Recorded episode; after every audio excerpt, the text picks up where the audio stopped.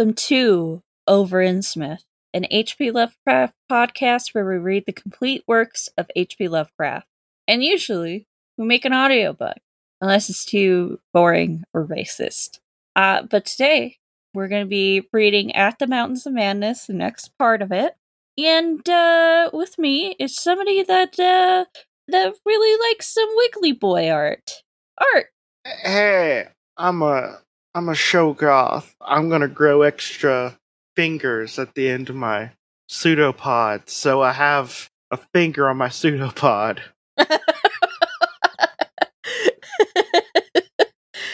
a finger on the pseudopod at all times. I was ex- okay. Here's the thing. I was expecting a little bit more um, action. I guess is a word. Yeah. Yeah. Uh, not to say I don't like this. I like it, but I was expect. uh, But like, it, it feels like I was promised action somehow, and I don't know why. It feels like it was. Well, they keep talking about like something made Danforth crazy and he's never recovered, but we've never we haven't gotten to that. We Yeah. spent a lot of time talking about the Wiggly Boys, the old ones, uh history. Yeah, I just like I feel like if this was more of a if there was a little bit more promise of that, I guess, at the beginning. Like I'm trying to think of which one I'm thinking about. Uh what which one am I thinking about? Christ, I can't think of it right now. Um Where we were promised something at the beginning and then the payoff wasn't actually that great. no, no. The I'm thinking of which story was more um like it was pretty much like here's what happened and then like they just did a travel log type thing or history thing. Oh, was that under the pyramids? I think so. I don't know. But whatever. I was just expecting a little bit more, you know, more Yeah. stuff. Yeah. Um yeah, so the last chapter was more of the history of the old ones. It was the la- it was the end of their history. So what we learned is they basically built a city underground and moved there when the frost hit. Uh Yeah. and the um continents shook apart and all that stuff. Uh but that's like the most we learned. Uh we also learned that the uh the old ones that they found at the camp are probably older than that. So uh yeah, that's fun for them. They got to wake up and find out that their entire civilization is gone. Yeah. Yeah, good times. Uh, we learned that Shoggoths can mimic voices. That's fun. Yeah, super fun. Uh, love it. Love that there's something that can mimic human voice. Well, Shoggoths, uh, they mimic voices, but they do it like, nah. So, you- so, so, So instead of being afraid, you just want to fight them. yeah. But that's when they stab you, though. God damn it. if a Shoggoth talked to me like that, I would fight it with my bare hands. And it would fight it, and it would fight you with its pseudopod with three noses on it. God, well, that's that's three noses I can break. I don't give a fuck. I'll fight a Shoggoth. I have nothing to lose. What are they gonna do? Fuck me? What? Wait. oh no. stupid stupid sexy Shoggoth.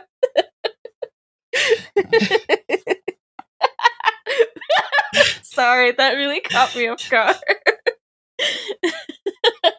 That's such a great thing to say to somebody who's trying to fight you. Like, what are you gonna do? Fuck me? Whoa.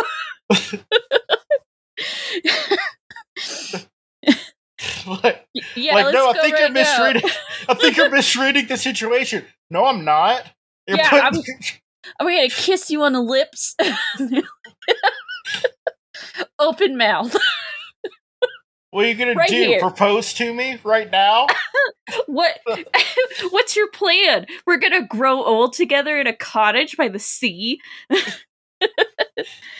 Uh, It's like you expect this to end in us holding each other's hands, staring into the sunset. really, really, I think, I think, uh, I think the, uh, the uh, queer coding of villains just makes enemies to lovers a very uh, prominent thing amongst a certain age group. It really does. You know, it's funny. I found out that so many villains in Disney were queer coded because one of their main uh, character designers was gay. I was like, yeah, crazy bitch, she did it. but um but but yeah, I mean, I'm just expecting something I, I know. I just want happen. something to happen. Stop talking about sculptures. Like I don't mind the. I just like I just feel like if this was presented more of a this is a history of the like old ones, like early on. Yeah. Like I would be okay with it, but like, but like I don't know, like uh Charles Dexter Ward, which is uh you know the same you know same length basically. Like by this time, it had some action happening. Yeah, like uh, what's his like face? Only, yeah, uh, yeah, Curwen took over. Curwen, Curwen was yeah pretending to be him. Yeah, because like this is like what like we're like what 60, 70 pages in. I just remember that Curwen basically wore a Groucho Marx disguise and fooled everybody. Well, you know, uh, no, you know, honestly, then... you know what? If somebody showed like if I every time I met somebody, they were wearing a Groucho Marx disguise, I just assume that that's just their thing. I wouldn't yeah. say anything about it. I'd be like, you know what? If that's how they feel comfortable, congrats. Yeah, I think I feel like nowadays be like, you know, whatever, whatever. That's just their thing. That's how yeah. they're comfortable. Yeah. Um, but like, I don't know. I just feel like more should be happening now. Like. I don't mind the history. It's just like I would have rather it have been presented earlier on as this is a history or something. You know? Yeah. Like I was expecting more exploration, basically. Yeah, more uh and more wiggly boys, more old ones. Yeah. Like I mean, I'm not saying I need like a fight scene between Danforth and an, an Elder One. like I'm not saying that. Where he, like, where he gets his ass beat. yeah, like I just I'm just expecting, you know, something more. Yeah. Well, it looks like we might uh going back to the present in this chapter, so that'll be good. Yeah. All right. Shall we get this party started? Shall we learn more about this uh, date gone wrong? yeah. Because Danforth and Dyer are definitely holding hands. And you know what? One hundred percent. It's most likely at this point a like j- just like oh I'm scared thing. But you know, it might turn into something non-platonic. We don't know. If we don't know, that's up to them. Yeah. I also just noticed that the last chapter ended with the words "queer vital freaks" in the last oh, the last paragraph. oh my god! Just at me next time. I'm on Twitter like all the time. Queer vital oh. freaks? That's so me. At the Mountains of Madness by H.P. Lovecraft. Chapter 9 I have said that our study of the decadent sculptures brought about a change in our immediate objective. This, of course, had to do with the chiseled avenues to the black inner world, of whose existence we had not known before, but which we were now eager to find and traverse. From the evident scale of the carvings, we deduced that a steeply descending walk of about a mile through either of the neighboring tunnels would bring us to the brink of the dizzy, sunless cliffs above the great abyss, down whose side adequate paths, improved by the old ones, led to the rocky shore of the hidden and nighted ocean. To behold this fabulous gulf in stark reality was a lure which seemed impossible of resistance once we knew of the thing. Yet we realized we must begin the quest at once if we expected to include it in our present flight. It was now 8 p.m., and we had not enough battery replacement to let our torches burn on forever. We had done so much of our studying and copying below the glacial level that our battery supply had at least five hours of nearly continuous use, and despite the special dry cell formula, would obviously be good for only about four more.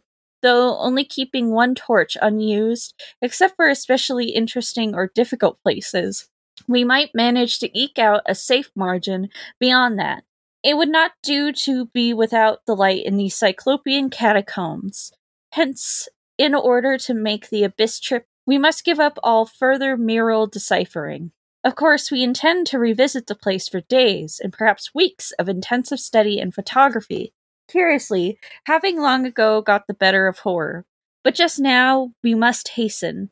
Our supply of trailblazing paper was far from unlimited, and we were reluctant to sacrifice spare notebooks or sketching pads to augment it. But we did let one large notebook go.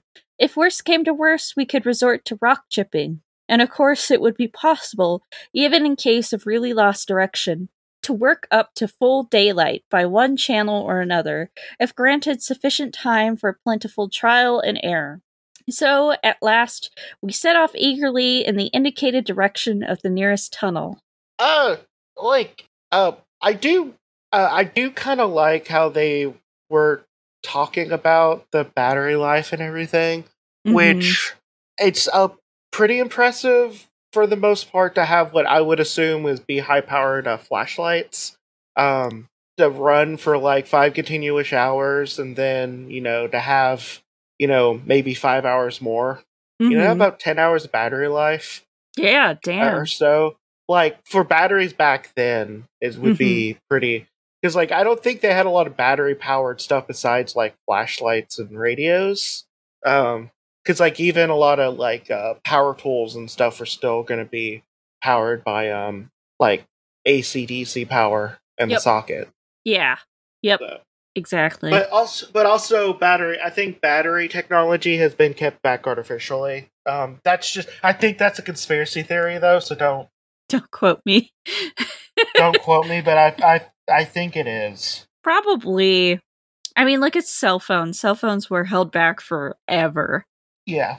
I mean, storage for data as well was held back for a long time. Yeah. Uh, Earth's electric car was was literally at the turn of the 19th century. Yep, Yep, exactly. Yeah. Well, maybe we will be getting into some fun uh, cave exploring adventures. Maybe, it'll remind you of your time finding random caves in Kentucky in your childhood. I'm a big fan of finding random caves. It's, pretty uh, cool. Yeah, it's pretty cool. I, I would I would suggest not going into the water. Never go into the water. Don't go No. into the water. Don't go into the water. Yes, but otherwise, also don't go into holes you can't see the bottom of. Oh, God, no. Uh, there's there's some rules. If you can't see the bottom, don't Yep. don't even think about it. Don't do it. Just Uh, don't. that- yeah, but but yeah, there's uh there's some fun stuff. You know. I oh gosh, I just remembered a fun fact I learned over the week. Um uh leeches are about as good as an early warning system for tornadoes as our current system. Leeches are. Yeah. Well, you know, uh, uh, land.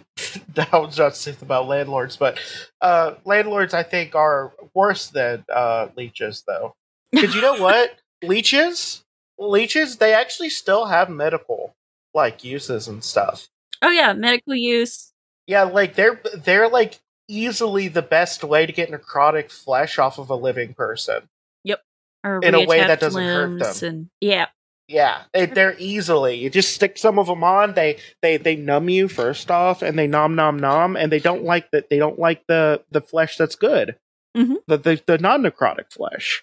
So yeah, medical leeches are still a thing. They, it's not just for bleeding or anything. It's more for necrotic flesh, which uh, people have a lot of. It turns out. Yeah, you would be surprised. Yeah. That's why wound care is a thing. But yeah. Yeah. leeches are great for predicting uh severe storms and tornadoes. Also, I feel like if you could, uh, you know, open your mind, they're very cute in a way. Yeah. But I I saw somebody Ah. typed into one of those AI art bots uh leech beanie baby and the result was actually pretty cute. Oh, I bet it would be. I was I was like, okay, that's actually really good. I would I have still- thought that as a child. like, it's not going to be my first tattoo, but I still want a leech hand, like, a leech mouth tattoo on my palm real bad. Ooh, I know. Do do some real good stuff. nice. All right, let's get back to these nerds walking through caves, or they're gonna be, I should say. We're getting there. Yeah. Yeah, they should be. These nerds should be walking through a cave. If they're not, I mean, I don't know what's going to happen. I mean, I can't think of a better place to kiss. I mean, they don't even have to kiss. They just need to get out of this place. You know? it's getting a little stale. According to the carvings from which we had made our map, the desired tunnel mouth could not be much more than a quarter mile from where we stood. The intervening space shewed solid looking buildings, quite likely to be penetrable, still at subglacial level. The opening itself would be in the basement, on the angle nearest the foothills, of a vast five pointed structure of evidently public and perhaps ceremonial nature, which we tried to identify from our aerial survey of the ruins. No such structure came to our minds as we recalled our flight. Hence, we concluded that its upper part had been greatly damaged, or that it had been totally shattered in an ice rift we had noticed. In the latter case, the tunnel would probably turn out to be choked, so that we would have to try the next nearest one, the one less than a mile to the north. The intervening river course prevented our trying of any more southerly tunnels on this trip. And indeed, if both of the neighboring ones were choked, it was doubtful whether our batteries would warrant an attempt on the next northerly one, about a mile beyond our second choice. As we threaded our dim way through the labyrinth with the aid of map and compass, traversing rooms and corridors in every stage of ruin or preservation, clambering up ramps, crossing upper floors and bridges, and clambering down again, encountering choked doorways and piles of debris. Hastening now, went along finely preserved and uncannily immaculate stretches, taking false leads and retracing our way, in such cases removing the blind paper trail we had left, and once in a while striking the bottom of an open shaft through which daylight poured or trickled down we were repeatedly tantalized by the sculptured walls along our route. Many have told tales of immense historical importance, and only the prospect of later visits reconciled us to need of passing them by. As it was, we slowed down once in a while and turned our second torch. If we had more films, we would certainly have paused briefly to photograph certain boss reliefs, but time consuming hand copying was clearly out of the question. I come now once more to the place where the temptation to hesitate, or to hint rather than state, is very strong. It is necessary, however, to reveal the rest in order to justify my course in discouraging further exploration. We had wormed our way to we had wormed our way very close to the computed site of the tunnel's mouth. Having crossed a second story bridge, what seemed plainly the tip of a pointed wall, and descended to a ruinous corridor, especially rich in decadently elaborate and apparently ritualistic sculptures of lake workmanship, when about 8:30 p.m., Danforth's keen young nostrils gave us the first hint of something unusual. If we had a dog with us, I suppose we would have been warned before. At first, we cannot precisely say what was wrong with the formerly crystal pure air, but after a few seconds, our memories reacted only too definitely. Let me try to state the thing without flinching. There was an odor. That odor was vaguely, subtly, and unmistakably akin to what had nauseated us upon opening the insane grave of the horror poor Lake had dissected. I mean, I'm glad he was able to say it without flinching because it would be so weird to be ah, ah. Just, Ah! the oh, ah! there was it was a kid. Ah! Just write that in the book. Well, sometimes they do that in letters, like in books and stuff, and I don't understand why. I know. Like, like I understand like writing in a thing like uh, okay, uh, something's at the door, uh, just in case, you know, what blah blah blah blah blah. I don't, I don't know. Even then, I, it doesn't make a lot of sense to me. Yeah. What? Why would you write like, oh no, it's eating me? Ah, Ah, blood gargle. You, you know, like in um, like in Monty Python and the Holy Grail, the beast of. Ah! yeah. but but yeah, I'm I'm just not I, like I don't know. But they do sometimes do that. Yeah. And like like audio logs are different. But like Yeah. written logs. no. Yeah. No. it's right out. "Whoa," at the end. Yeah. But Silly. Silly. I mean, do you flinch from things that stink? Or do you cover your nose? Um. Like you personally. Um, I feel like I'm like, eh, and then I cover my nose. Yeah, pretty much. Yeah, I cover my nose. Like maybe if it's something that is suddenly um burning rubber is one of the smells I can think of where it it's hit me so fast and like it was so sharp a stinging sensation to smell. Uh maybe I flinched, but like yeah, and then I just covered my nose. Yeah. It was very sudden. Someone had uh burnt out uh in front of on the street in front of my window and I had a window fan on, so it just sucked the smell right into my room. It was just like, hey, hey, hey, smell this. Hey, hey, do you love the smell of carcinogenic fumes? and I was like, no, actually, I don't. Yeah. All right, let's let's learn more about these these smelly boys, these smelly guys. They're not just wiggly, but they're smelly too. Of course, the revelation was not clearly cut at the time as it is now. There were several conceivable explanations, and we did a good deal of indecisive whispering. Most important of all, we did not retreat without further investigation. For having come this far, we were loath to be balked by anything short of certain disaster. Anyway, what we must have suspected was altogether too wild to believe. Such things did not happen in any normal world. It was probably sheer irrational instinct, which made us dim our single torch, tempted no longer by the decadent and sinister sculptures that leered menacingly from the oppressive walls, and which softened our progress to a cautious tiptoeing and crawling over the increasingly littered floor in heaps of debris.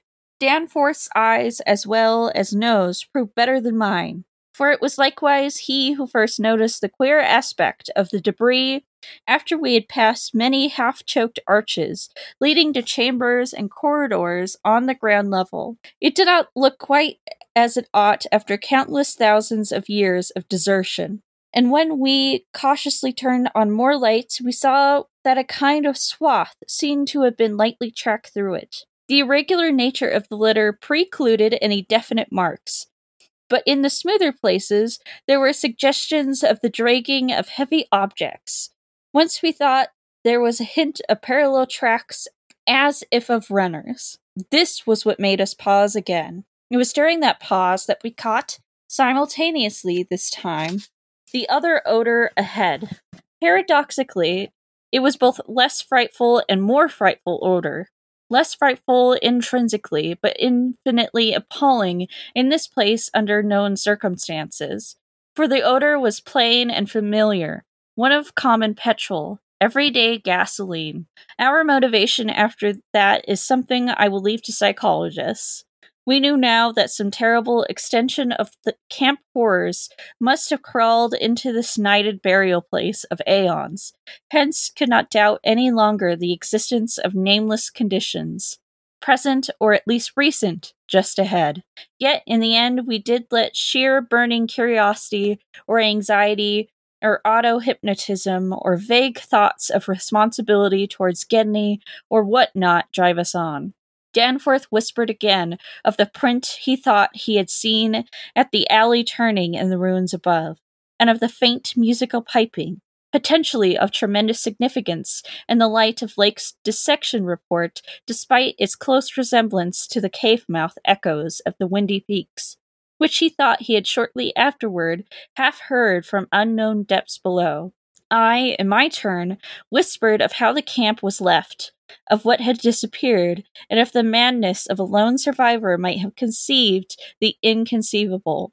A wild trip across the monstrous mountains, and a descent into the unknown primal masonry. Okay, I have a. Okay, I just want to say real quick. You don't need to say, "Oh, I need to go on for for you know our dead friends." You could just be like, "Wow, this is cool. I want to keep on going." Yeah, That's fine. I also would think that. I'd also Like, be okay. like, yeah, let's go. Like, also, you were literally there to look at that. Yeah. It just some unfortunate shit happened. Yeah. This is the Like- whole point of why you don't have to justify yourself why you were like, oh yeah, and then we kept going in the spooky cave. It's- Like, like you could just go into the spooky cave. You don't have to justify it. Also, why'd you spend all that money? If you were going to go to spooky, sure. Is it tragic that people died? Yes, but you're also like still there. Yeah. Like might as well get it done with. Might as well explore as much as you can. Yeah, That's the But whole don't know. reason you're here. I just, I just don't understand why you had to hedge it that much. Yeah, you, know? you just spent like five hours figuring out where to go, and now you're there. You don't have to justify it. Just go. Jeez. it's like it's like when people it's like when people are like like you know really be like well could you i mean it'd be so nice if i you know could just, just say it just say it just say it. Just do it. Just say it. we already know what you're meaning Yeah. but but whatever i just it just it's just so weird that they had that they were hedging it so much yeah. That they they feel like they have to justify it so much. okay, whatever. Yeah But we could not convince each other or even ourselves of anything definite. We had turned off all lights as we stood still, and vaguely noticed that a trace of deeply filtered upper day kept the blackness from being absolute. Having automatically begun to move ahead, we guided ourselves by occasional flashes from our torch. The disturbed debris formed an impression we could not shake off, and the smell of gasoline grew stronger. More and more ruin met our eyes and hampered our feet until very soon we saw that the forward way was about to cease. We had been all too correct in our pessimistic guess about that rift glimpsed from the air.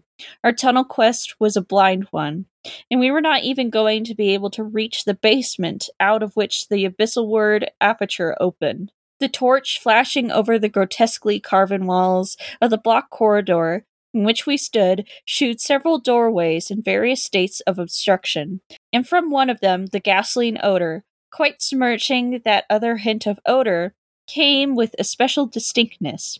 As we looked more steadily, we saw that beyond a doubt there had been a slight and recent clearing away of debris from that particular opening. Whatever the lurking horror might be, we believed the direct avenue toward it was now plainly manifest. I do not think anyone will wonder that we waited with an appreciable time before making any further motion. And yet, when we did venture inside that black arch, our first impression was one of anticlimax. For amidst the littered expanse of that sculptured crypt, a perfect cube with sides of about twenty feet, there remained no recent object of instantly discernible size. So that we looked instinctively though in vain, for a farther doorway. In another moment, however, Danforth's sharp vision had desired a place where the floor debris had been disturbed, and we turned on both torches full strength, though what we saw in that light was actually simple and trifling. I am none the less reluctant to tell of it because of what it implied.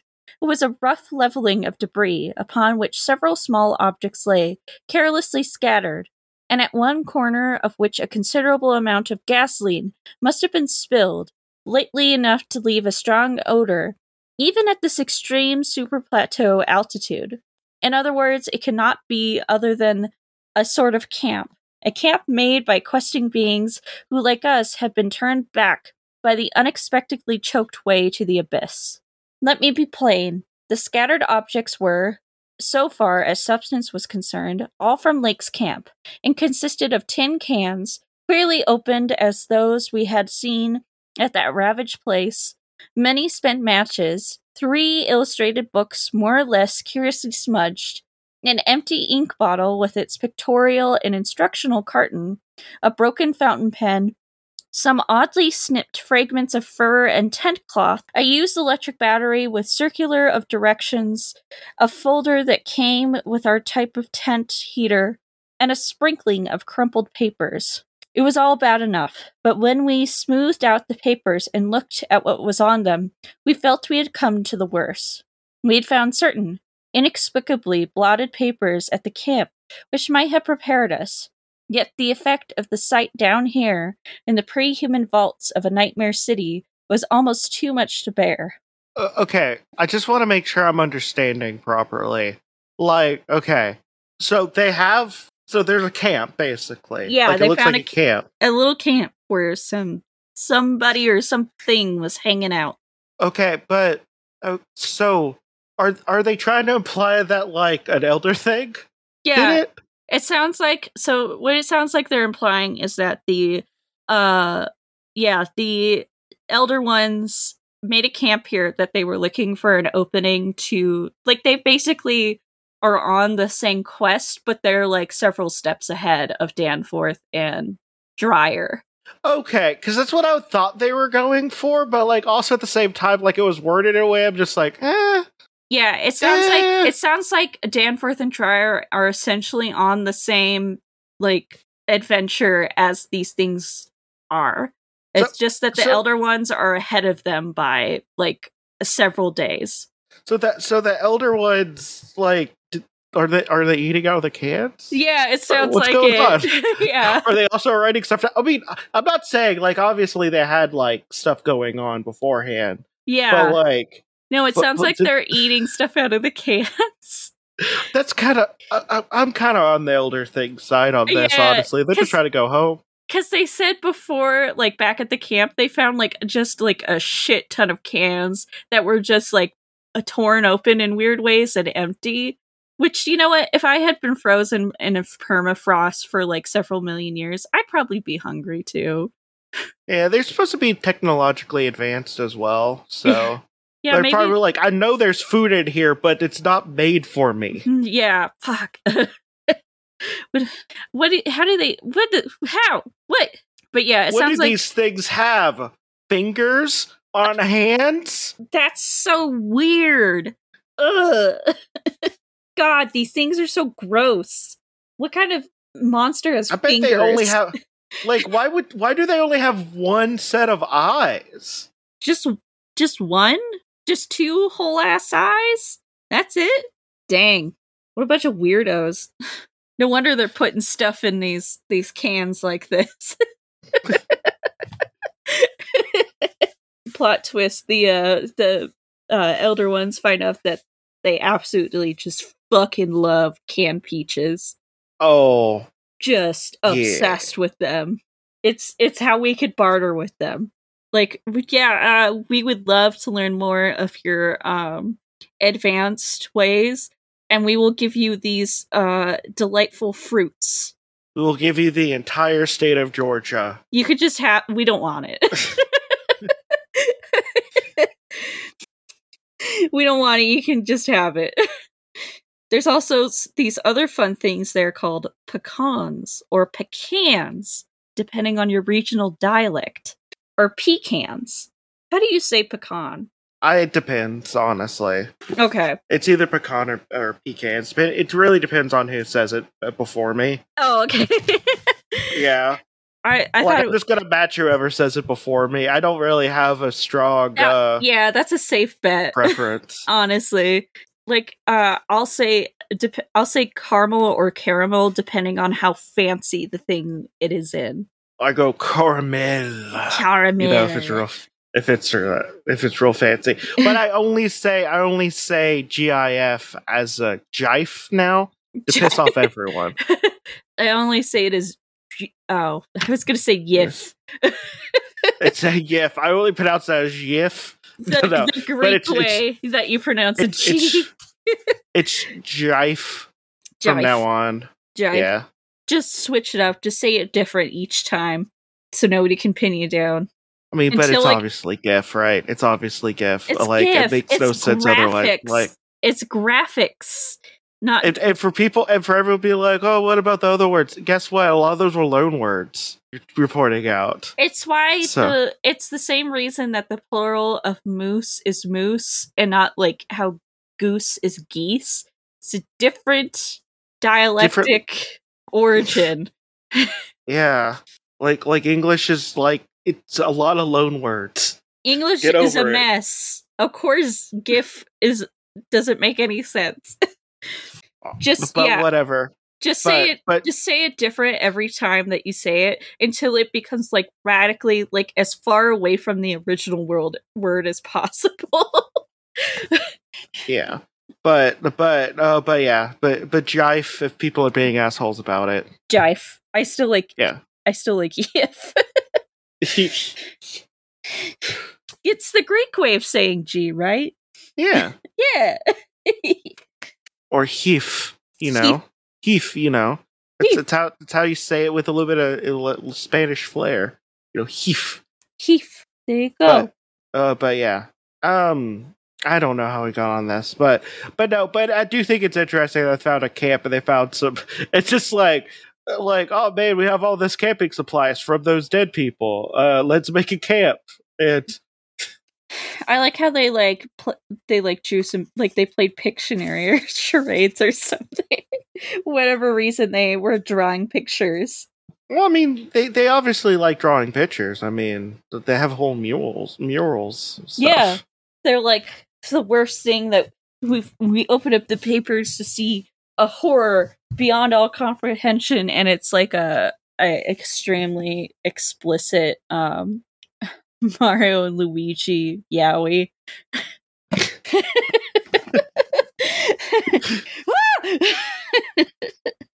Anything but that. That's what drove Danforth crazy. yeah. Mm-hmm. I get it. I get it. Ow. Oh. Sorry, I'm reading the next paragraph. A mad Gedney might have made the groups of dots in imitation of those found on the greenish soapstones, just as the dots on those insane five pointed grave mounds might have been made. And he might conceivably have prepared rough, hasty sketches, varying in their accuracy or lack of it, which outlined the neighboring parts of the city and traced the way from a circularly represented place outside our previous route. A place we identified as a great cylindrical tower in the carvings and as a vast circular gulf glimpsed in our aerial survey, to the present five pointed structure and the tunnel mouth therein. He might, I repeat, have prepared such sketches for those before us quite obviously compiled as our own, had been from late sculptures somewhere in the glacial labyrinth, though not from the ones which we had seen and used.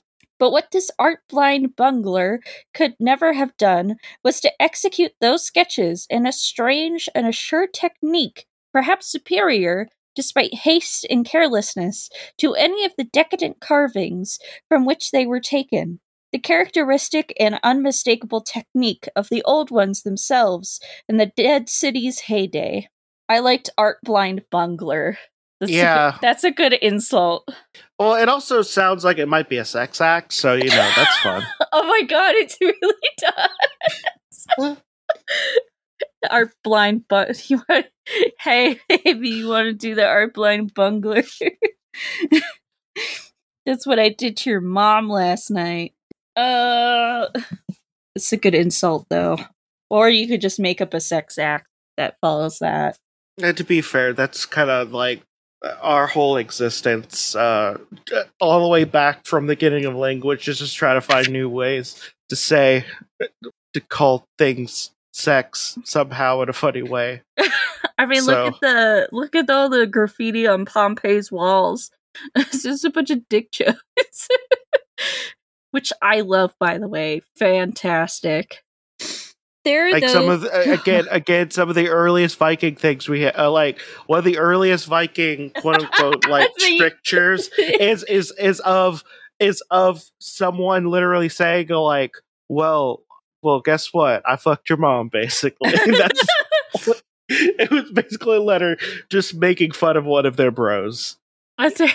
Like- there is there is an ancient Sumerian cuneiform uh letter that is basically a breakup letter that says come pick up your shit in a week or I'm donating it to Goodwill. Yeah, It it's literally says I heard that you were cheating on me with my best friend. Come get your sandals and your scarves or I will donate them to the Temple of the Moon. like it's we have never changed. We have been the same people ever since we became people. I love those cuneiform tablets uh threatening that one uh like con man in Assyrian times. It is so funny. They are hilarious. Like I can't believe this bitch sold me some shitty copper. I'm gonna fucking kill him. God, it's just what There's tons of them too, just addressed to this one guy. He made so many people mad. I mean, yeah, good job, buddy.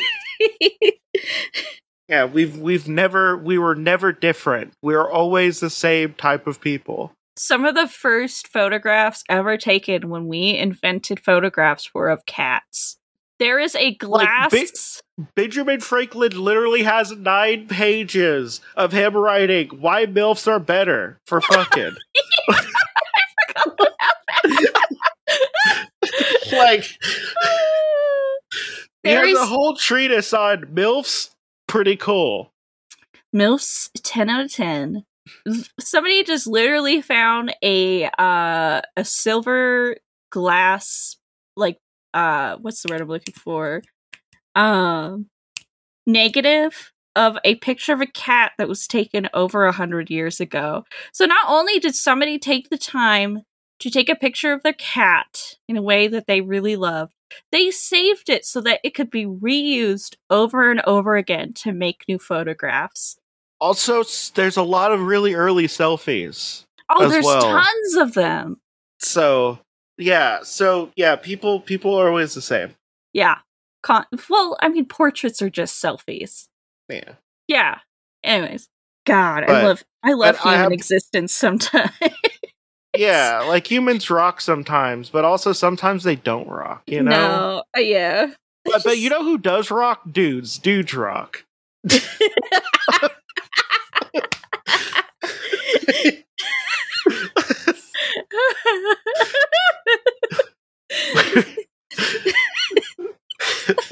wasn't expecting that. God damn it. this is supposed to be spooky art. Uh, well, you know, all I'm all I'm getting is that these uh, these elder things are just out being like, "Yo, we're going home. We're kind of bored right now because we can't go the way we normally do. So, like, I guess we're gonna just play. I guess we're just gonna draw and eats some things out of these like weird canned things. tasty peaches out of a can. My mother bribed me a lot with canned fruit. I'm not gonna lie. I'm gonna. I it makes you that makes sense. that makes so much sense. a lot of bribing happened with canned fruit. My mom would bribe me with trips to the library. oh hell yeah, same. Yeah. I And then yeah. I realized I could just walk to the library and then we're like, fuck no, I'm not doing anything you want anymore. I wasn't so lucky. Our library was too far away until I started going to school, and then I was like, "This has a library in it. Hell yeah! I can just go here whenever I want." Okay, let's get back to these nerds' uh, date that is going sideways now. There are those who will say Danforth and I were utterly mad not to flee for our lives after that. Since our conclusions were now, notwithstanding their wildness, completely fixed and of a nature I need not even mention to those who have read my account as far as this. Perhaps we were mad, for have I not said those horrible peaks were mountains of madness? But I think I can detect something of the same spirit, albeit in a less extreme form, in the men who stalk deadly beasts through African jungles to photograph them or study their habits. Half paralyzed with terror though we were, there was nevertheless fanned with us a blazing flame of awe and curiosity which triumphed in the end. okay, I'm just gonna say it, it would be like, oh, you're so dumb for going forward. No, no, they're not. No. You know how cool this is? This is also, really- they're literally being paid to do this. Yeah, they spent so much money to get to this place that they're at. That- but like, I don't know, be like, oh, you must be mad. No, no, they have the human condition of curiosity. It's perfectly normal. but but also at the same time, I would definitely like, I would definitely keep on going. hmm Not into the water though. No, Don't go into water. don't go in the water. Uh, but but I would, but yeah, no, I'd definitely keep on going. especially after I see that there's little pictures made by those like weird things that that uh, that um Lake was describing. That's cool. Yeah. That's really cool. yeah. Why wouldn't you? Like, don't don't touch them. I mean, don't touch the don't touch the older things. But like, you know, pick up some of their pick up some of their stuff. Be like, oh, cool. Maybe offer Look them some cool tuna. some eh, bleh. maybe offer them some cans of tuna. I don't know. They seem to like that. They probably remember making it, My making tuna. Oh yeah. They're like, "Dang, yeah, these things have only gotten tastier."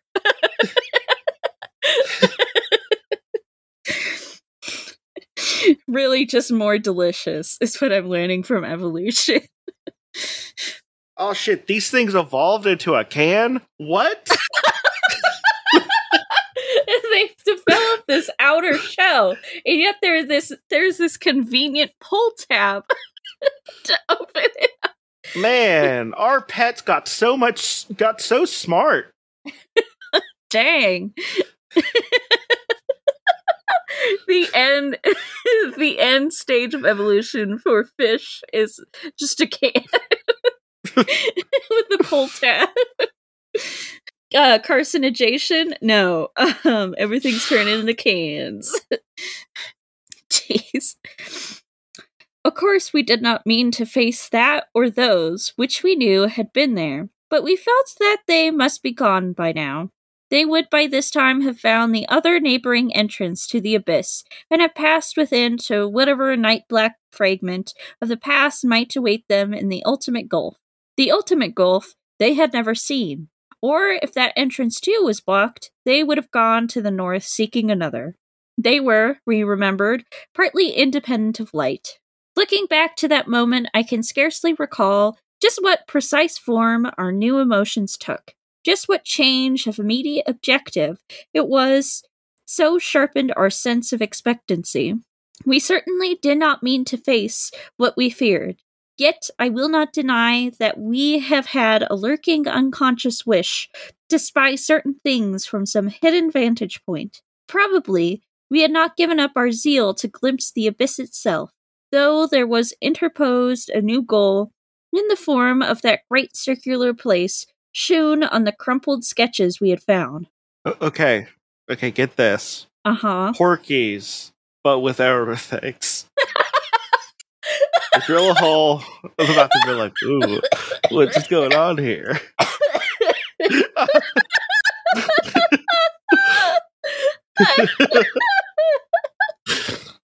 like, like we don't want, like we don't want to like touch them or anything, but like, mm, what if we like, you know, see something? That's so funny. I can picture it clearly too. Oh my god, yes, please. Oh, what if we see some naughty wiggly boys? what with their tentacles and all that? and their pseudo feet. You know what I mean? Get some pseudo feet pics that they would do really good on uh on OnlyFans. on OnlyFans. 10 out of 10. The highest grossing OnlyFans is a bunch of elder things. And it's Yeah. just them like eating like cans of tuna and peaches, just hanging out, being wiggly boys. Probably we had not given up our zeal to glimpse the abyss itself, though there was imposed a new goal in the form of that great circular place shewn on the crumpled sketches we had found. We had at once recognized it as a monstrous cylindrical tower figuring in the very earliest carvings, but appearing only as a prodigious round aperture from above. Something about the impressiveness of its rendering, even in these hasty diagrams, made us think that its subglacial levels must still form a feature of peculiar importance. Perhaps it embodied architectural marvels as yet unencountered by us. It was certainly of incredible age, according to the sculptures in which it figured, being indeed among the first things built in the city. Its carvings, if preserved, could not but be highly significant. Moreover, it might form a good present link with the upper world, a shorter route than the one we were so carefully blazing, and probably that by which those others had descended. At any rate, the thing we did was to study the terrible sketches, which quite perfectly confirmed our own, and start back over the indicated course to the circular place, the course which our nameless predecessors must have traversed twice before us. The other neighboring gate to the abyss would lie beyond that. You need not speak of our journey, during which we continued to leave an economical trail of paper, for it was precisely the same kind as that by which we had reached the cul-de-sac, except that it tended to adhere more closely to the ground level than even descend to basement corridors. Even now and then, we could trace certain disturbing marks in the debris, or litter underfoot, and after we had passed outside the radius of the gasoline scent, we were again faintly conscious, spasmodically, of that more hideous and more persistent scent. After the way had branched from the former course, we sometimes gave the rays of our single torch a furtive sweep along the walls, noting in almost every case a well nigh omnipresent sculptures, which indeed seemed to have formed a main aesthetic outlet for the old ones. I just really love that the old ones love art. I like these. These old ones are not scary. Why don't you want to meet them? Yeah, like they seem you know, really do it slowly. Do it slowly. Yes. What? Well, I don't know. There's a lot of dead people, and also it seems like all the stuff is messed up. But also that they might have died because of the wind. Yeah, we don't know. Or maybe they attacked them when they like woke up. Okay, here's the thing. I don't have a really strong sense of sur- sur- self preservation, so I would probably just like try to meet them. Yes. I just I my the evolutionary pact instinct that all humans have, I have too strong and I just want to be friends with everything. Including these guys. They like art. Uh they like hanging out with each other. They build cool buildings. Like what like, okay, okay, like, like you know, maybe when they're not looking, like, throw a note in there that has like you with hands and like you be there to be like, hey, you know, try to do friendship things with the drawing, you know? Yeah, they obviously have like some idea of um what's the word of camaraderie because they like to hang out with each other. Yeah. Yeah, so maybe they'd like to hang out with you. About 9:30 p.m. while traversing a vaulted corridor whose increasingly glaciated floor seemed to somewhat below the ground level and whose roof grew lower as we advanced, we began to see a strong daylight ahead and were able to turn off our torch. It appeared that we were coming to the vast circular place, and that our distance from the upper air could not be very great.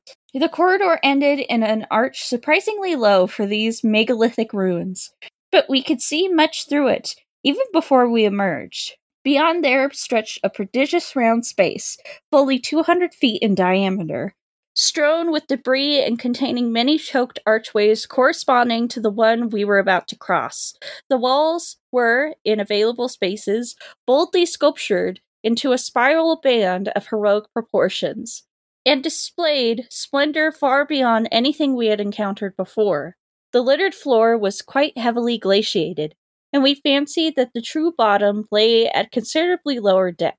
But the salient object of the place was the titanic stone ramp, which, eluding the archways by a sharp turn outward to the open floor, wound spirally up to the stupendous cylindrical wall, like an inside counterpart of those climbing outside the monstrous towers or ziggurats of antique Babylon. Only the rapidity of our flight and the perspective, which confounded the descent with the tower's inner wall, had prevented our noticing this feature from the air, and thus caused us to seek another avenue to the subglacial level.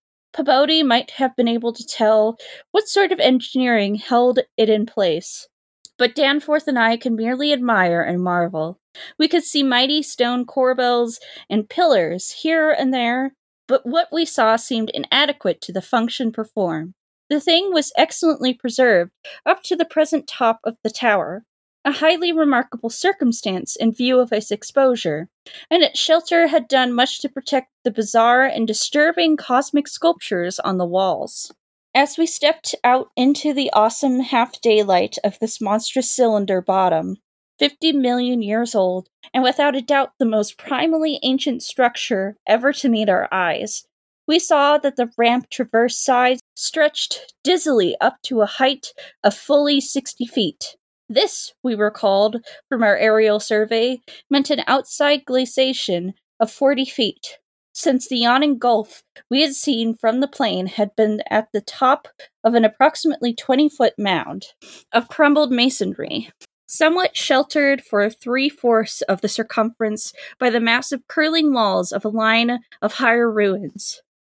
According to the sculptures, the original tower had stood in the center of an immense circular plaza and had been perhaps 500 or 600 feet high, with tiers of horizontal discs near the top, and a row of needle like spires along the upper rim. Most of the masonry had obviously toppled outward rather than inward.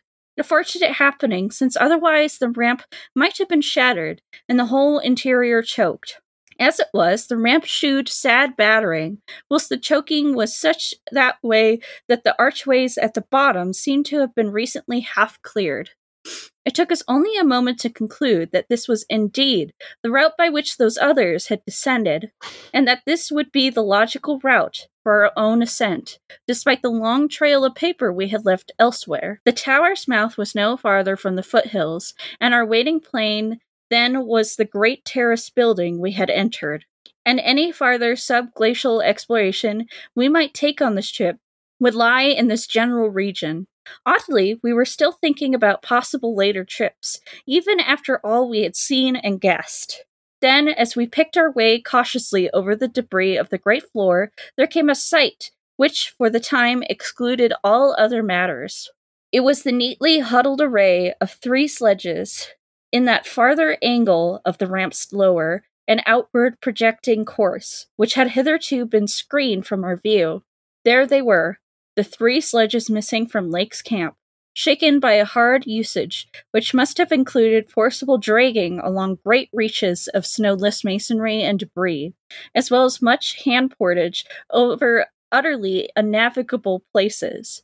They were carefully and intelligently packed and strapped, and contained things memorably familiar enough the gasoline stove, fuel cans, instrument cases, provision tins, tarpaulins, obviously bulging with books, and some bulging with less obvious contents. Everything derived from Lake's equipment. Okay, I was just like, wait, wait, they, they, they have books? where, where did they get the books? Ah! but no, it makes sense. Yeah, they stole them. Well, I mean, nobody was using them. Yeah, t- t- like okay, I don't know if it. Uh, okay, it like I feel like if there's no cultural significance, like after someone dies, it's not. You can just take it. I you feel like take it. Otherwise, it's like waste. like no. If there's no cultural significance, yes. Yeah. Yeah. But but but yeah. Yeah. After what we had found in that other room, we were in measure prepared for this encounter. The really great shock came when we stepped over and undid one tarpaulin, whose outlines had peculiarly disquieted us. It seemed that others, as well as Lake, had been interested in collecting typical specimens, for there was two here, both stiffly frozen, perfectly preserved, patched with adhesive plaster, where some wounds around the neck had occurred, and wrapped with patient care to prevent further damage. They were the bodies of young Gedney and the missing dog. Okay, I'm gonna say they're not friendly now. yeah. Yeah. I, I, gave them, I gave them some, some, some chance. No, no, they're unfriendly now. Yeah, they're yeah. Uh, oof, oof, oof. We could have been friends. I'm so disappointed it's like whenever I find a villain that I like a lot, then I realize that they're a Nazi. Oh my like, gosh! Or right? something. Yeah, it's just it's, like it's just swarm all over again. Well, I knew no. That started. That started off with him being a Nazi. No, it's like Doctor Demonicus. It's just like whole thing was like I'm going to be a superhero and engineered a, a lab accident, uh, but but uh got skin cancer instead. And when the company he was working for figured out, it was just like, no, you can't work here anymore. Oh, uh, oh. so so he went evil because I mean, obviously, I agree. I kind of agree with the company he was working with because he made a lab explosion. Yeah. Yeah, but Yeah. but like he started fighting. He but he started uh fighting Godzilla, and the thing Oh, is, that's, that's- fine. That's cool.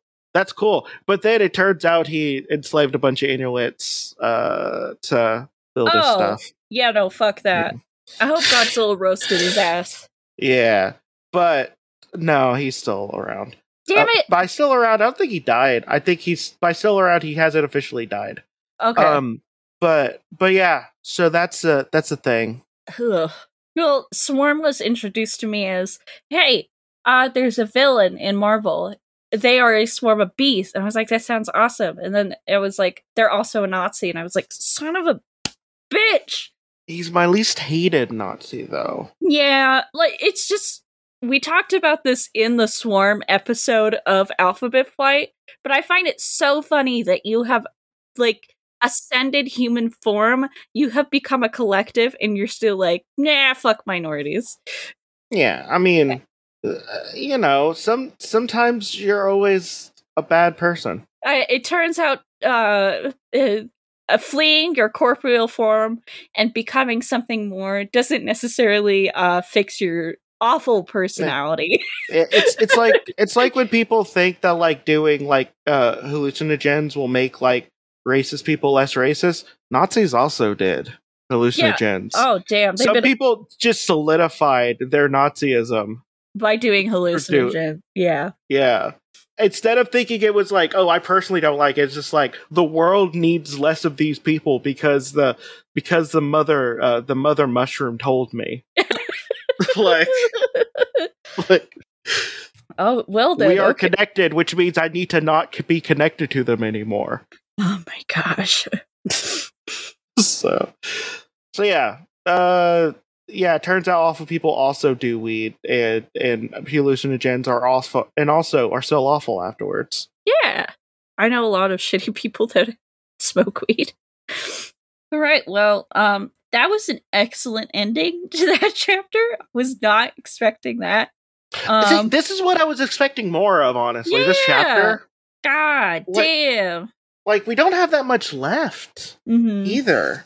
like I was like- I was kind of expecting them to like run into the uh the elder things at some point um or the old ones. I knew that they were going to run into them at some point. I had a feeling that they were going to take like about the same path.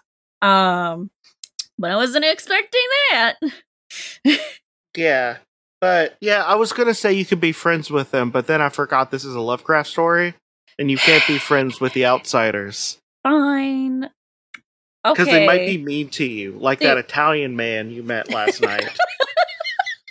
like that Italian man that yelled at you on the street. Waved his cane at you. oh Christ, ten is short. Yeah, but we're we're getting close to the end. I was Dang. expecting a little bit more like this chapter though. Um, Yeah. Like I feel like we could have done with one less chapter of history. Definitely, yeah. Like that second one really didn't need to exist. I yeah. I feel like I you feel- could have you could have cut down on the first one and then added any important information from the second one in, and that would have been good enough. Yeah. Um but yeah, I will say uh yeah, this one was good. Um it did it it had that stinger that that I feel like is is pretty good to have in a horror book I- again, I thought we could be friends with these things. Yeah, me too. Uh, it reminds me of lot. My favorite stinger so far that has happened at the end of a chapter was in the Lurking Fear. Uh, when that dude's face got bit off. Which unfortunately was the most eugenicsy of all the I ones we've read know. so far. Except, like, also talked a lot about like how rich people inbreed. It was weird. Yeah, Uh, but well- also eugenicsy. It was Well, confusing. like, or, or it was just saying that rich people will turn into blind moles. Oh my god, it all makes sense. It's just a commentary on the British royal family. Yeah. like it's it's a it's just he i like to imagine that hp lovecraft looked at so there is like a um a monarchy party like a world monarchy party uh that are all four monarchies Um, if you look at pictures of them, they all look like they're they all look like they're at least cousins, maybe siblings. They look very Mm. inbred. they all look like too much alike. They could be clones. Oh my god, it all makes sense. Yeah. But uh but yeah, I don't know. I I enjoyed this one. This was Uh, good. I'm hoping I I am love hoping this keeps the trend. I love a good stinger at the end of a chapter. Yeah. And this did not Um, disappoint. Yeah. Well, uh I don't know. Do Yeah. you have anything else to say? Nope, that's it. So Okay. this has been over Innsmouth, and remember, you are an irreplaceable gash in the fabric of reality. Your keening static howl is like no other, and if it faded from the abyss, the void that would remain would be unfillable, and the mansions of silence would forever fill with our lament. Okay, bye. Bye.